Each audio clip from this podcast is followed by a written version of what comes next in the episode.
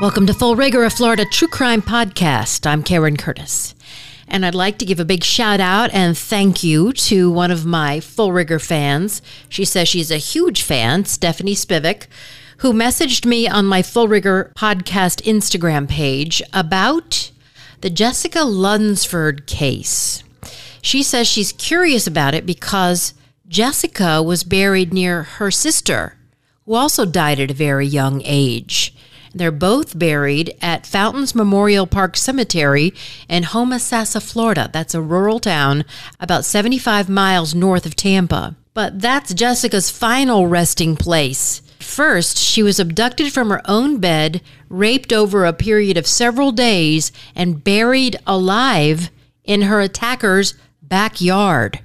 Here's what happened according to this Florida judge who reflected on the Lunsford rape and murder in 2017 before a judicial committee. Jessica Lunsford in 2005, and that was a rash of kidnappings, sexual assaults, and murders of children throughout the country.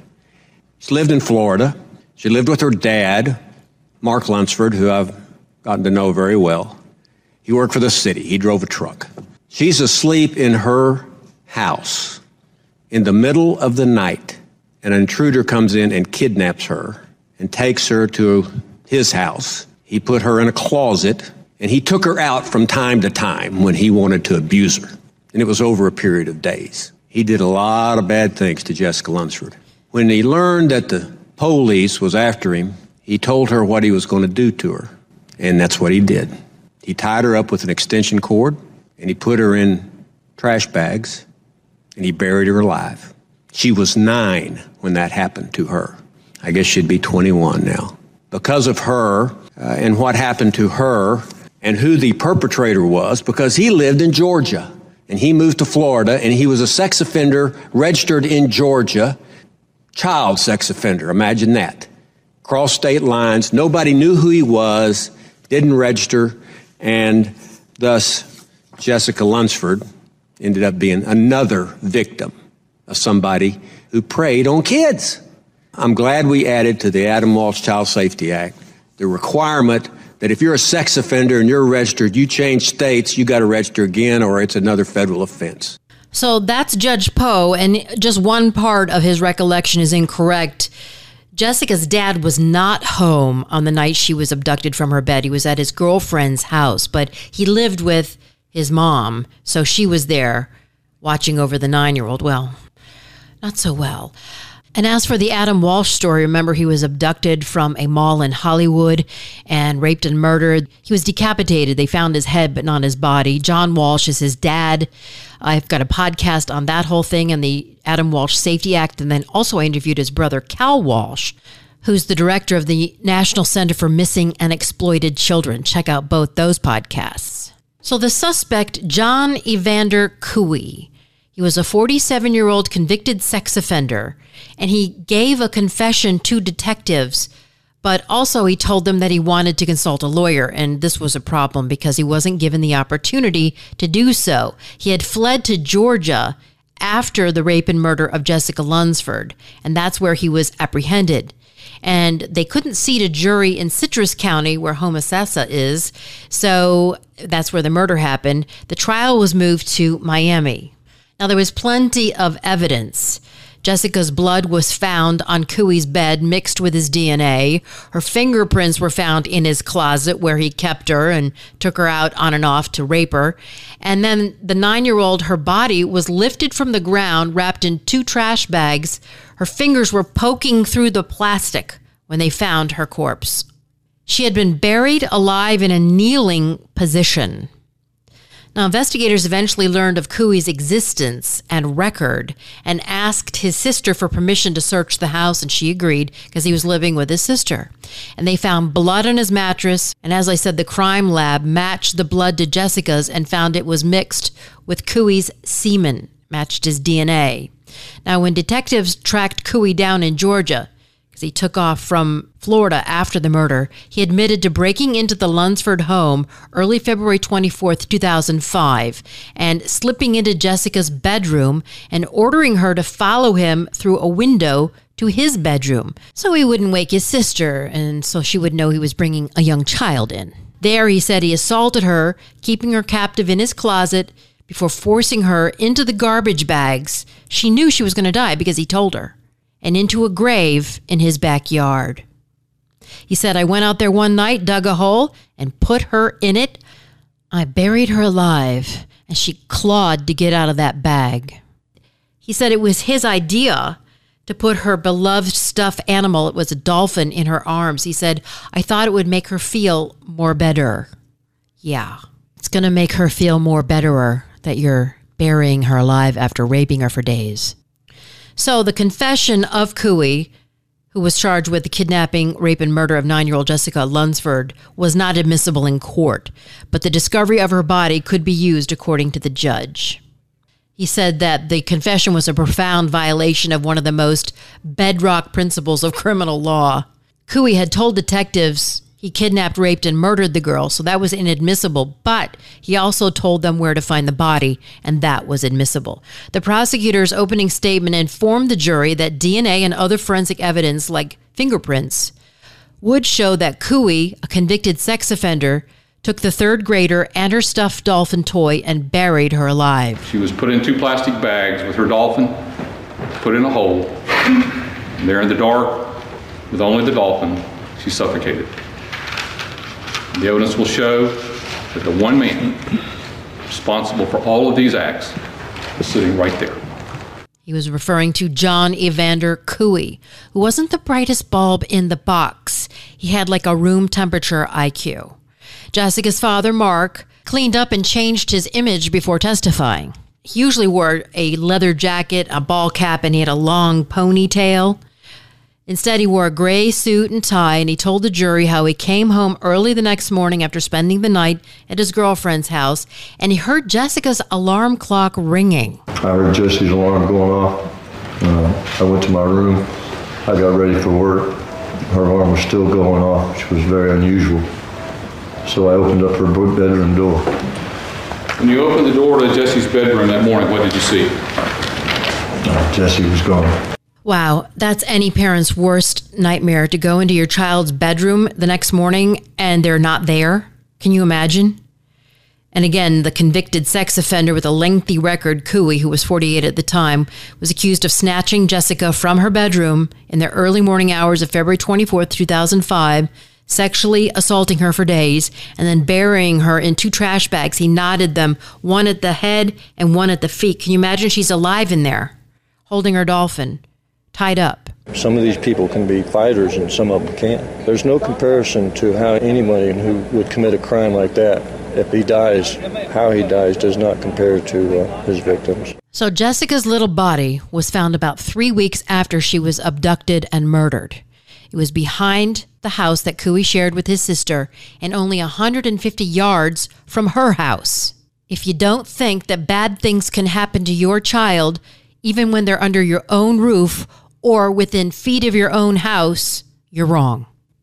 Her arms were bound at the wrist with speaker wire, and her prized purple dolphin that her father had won at the fair just days before was placed in her grasp. I mean, it's just stomach turning. She hadn't been shot.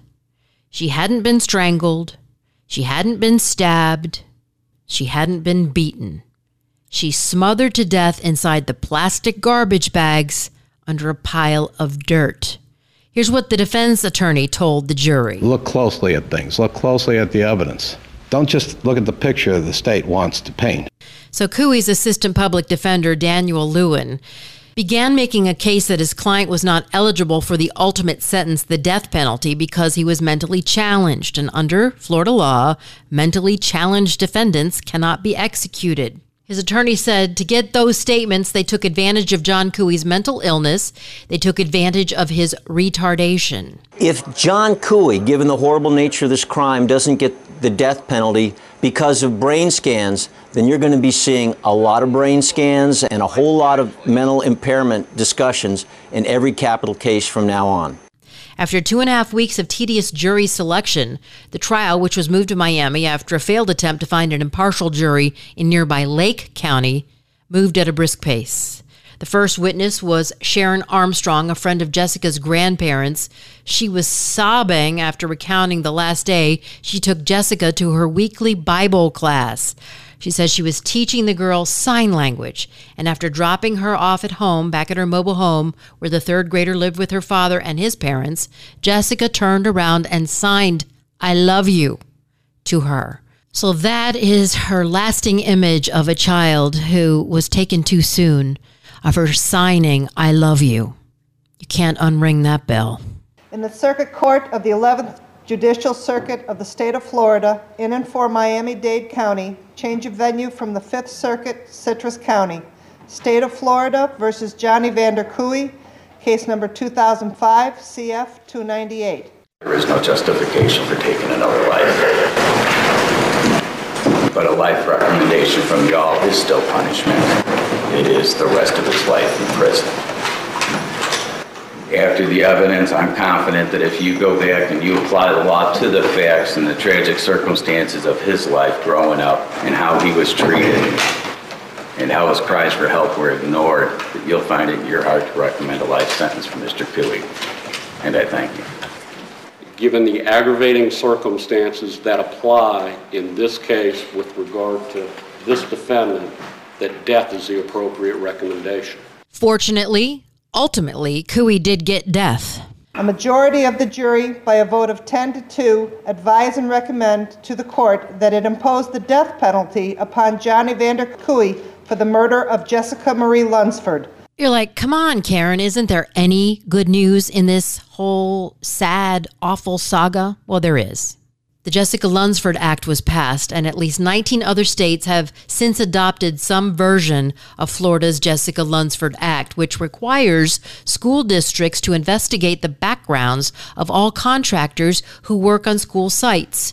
No one knows if they ever met, but Couey was a Mason's assistant at Jessica's elementary school. So chances are he saw her or even met her. The Florida law also requires convicted sex offenders to register their addresses in person twice a year with their local sheriff's office to allow law enforcement to better track those who fail to comply. And also, the Adam Walsh Safety Act makes sure that if you go from one state to another, you register in the new state. Now, as hundreds of officials searched for Jessica, they had no clue that this guy Couey lived across the street until he hopped a bus to Georgia 11 days after her disappearance. Though he was convicted of trying to assault a girl in Kissimmee in 1991, he had failed to register his new address when he moved in with his sister. So John Evander Couey was eventually convicted of Jessica's murder, and he was sentenced to death. And while he was awaiting execution for her kidnapping, rape, and burial in 2005, he died of natural causes rather than a needle in his arm.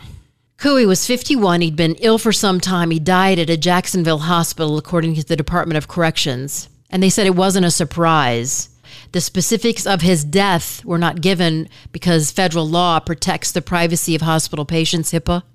But Jessica's grandmother, Ruth Lunsford, who's 77, said in a telephone interview that she didn't feel bad about Couey's death. She said, He murdered my granddaughter. He didn't show any mercy to my granddaughter. She said, God took control of it. He took him out of this world, and I am not crying, honey. If my legs and feet would hold up, I'd go out and shout all over Citrus County. There is some discrepancy whether Couey died in the hospital or in his cell, but Jessica's dad, Mark, says when he heard he was dead, he was very happy. Well, you know, I'm, it was kind of, it was a big surprise, most definitely. I got a call uh, from the prison system. They wanted to let me know that uh, that, that John Couey was found dead in his cell, and uh, the autopsy hadn't been done yet, but they would let, let me know uh, as soon as it was, and it was just, you know, it was a little overwhelming. It made made my day very exciting. You know, I don't know if exciting is the right word. Maybe uh, I was just really pumped. I realized that, okay, John Couey's dead. So what? There's still 600,000 more. 600,000 sex offenders in the United States. There's over 4 million people in the state of Florida trading child porn. The crime prompted many states to pass laws named for Jessica that impose restrictions on sex offenders, including tougher penalties and registration requirements. Florida's version also bans them and others convicted of serious crimes from being anywhere around school grounds. So Couey would not have even had a job at her elementary school. In fact, Couey died just one month before the Florida Supreme Court was set to hear his automatic appeal. He had an IQ of 78 that is slightly above the level generally considered mentally disabled, but the judge rejected an argument by his lawyer that he couldn't legally be prosecuted. Couey spent much of his time during his 2007 trial drawing in color books. He looked straight ahead as the circuit judge Ric Howard told him that he should be executed. And Jessica's father teared up as he was listening to the judge, and he said that skip all these appeals, take your punishment, stand up like a man. I hope you hear her cries as you try to sleep at night. I hope you see the tears run down her face when she asked you to go home. I hope you spend the rest of your life in fear of death. You will never hurt another child again. Judge Howard, speaking for myself, for my community, and the nation, I plead with you to accept the recommendation of the jury for death as presented to you by the jury 10 to 2, and a vote of 12 for four guilty verdicts, and to remember the words of a wise old black man in Terravis. It's just too heavy, Your Honor. It's too heavy for mercy. Couey had also previously been convicted of exposing himself to a five year old girl in 1991. His criminal record also included 24 burglary arrests and carrying a concealed weapon. And Judge Poe, who detailed the story of the Jessica Lunsford murder at the beginning of the podcast, explains that we have an epidemic on our hands. We can talk about drug offenders and thieves and all of that kind of stuff, but we build prisons for people who hurt kids. That's why we build prisons. And now, because of trafficking, something we didn't even talk about in 2006 when this bill was passed, that uh, we have more of an issue of making sure we protect our most valuable resource kids. Protect the kids. Don't kill the child. My heart goes out to any parent whose child is missing or who is found raped and murdered. It's just unthinkable. It's just too heavy, Your Honor. It's too heavy for mercy. And on that note, I'd like to send you to my Full Rigor Podcast Instagram page. You can message me there if you have any ideas for an upcoming episode that you'd like me to investigate. Also, give me five stars, download, subscribe. That wraps up Full Rigor. Thanks so much for listening.